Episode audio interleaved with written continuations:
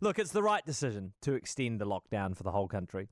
Um, it sucks, but we simply don't have enough people vaccinated to expose our health system to any more cases than we already are.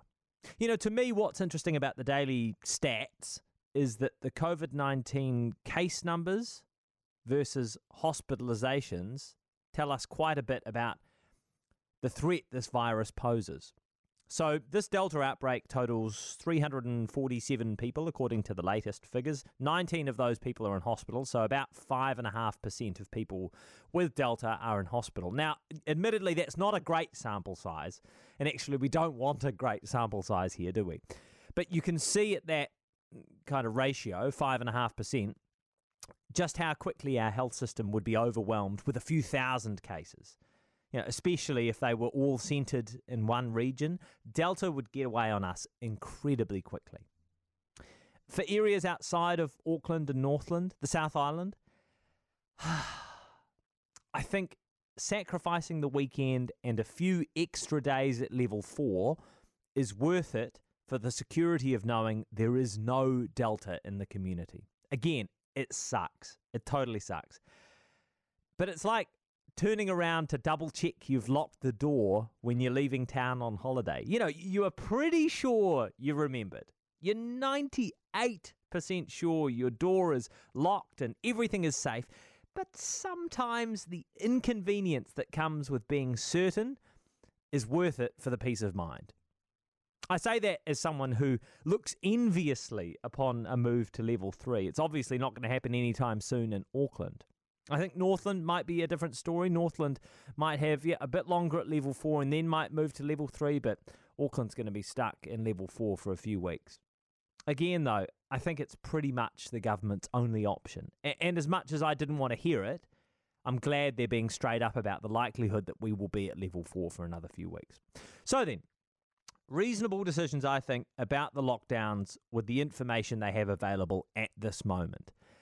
But it would be remiss not to point out that we find ourselves in this moment because of decisions made by the same people and their officials earlier in the pandemic response.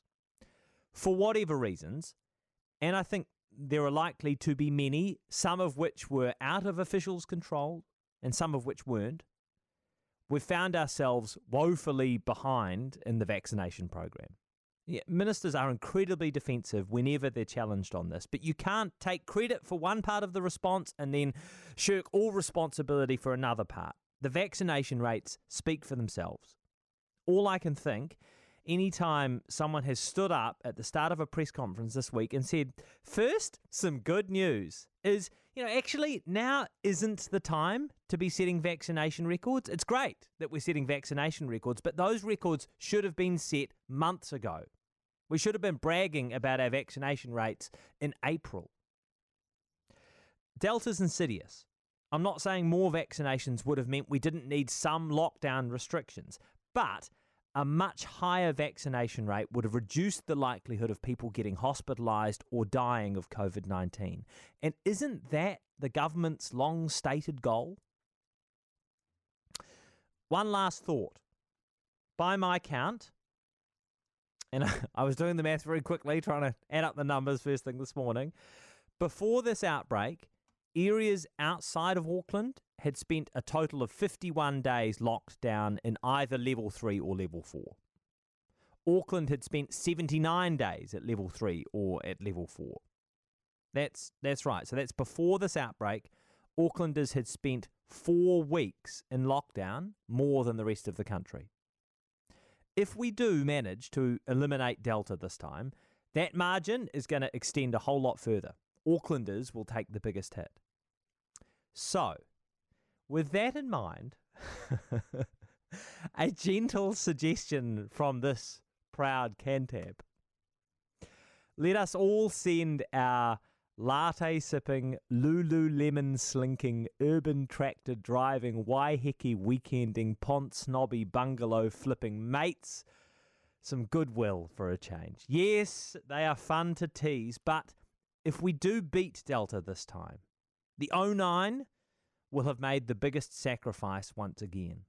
I never thought I would say this. I never thought I would utter these words. Let's all spare a thought for Auckland.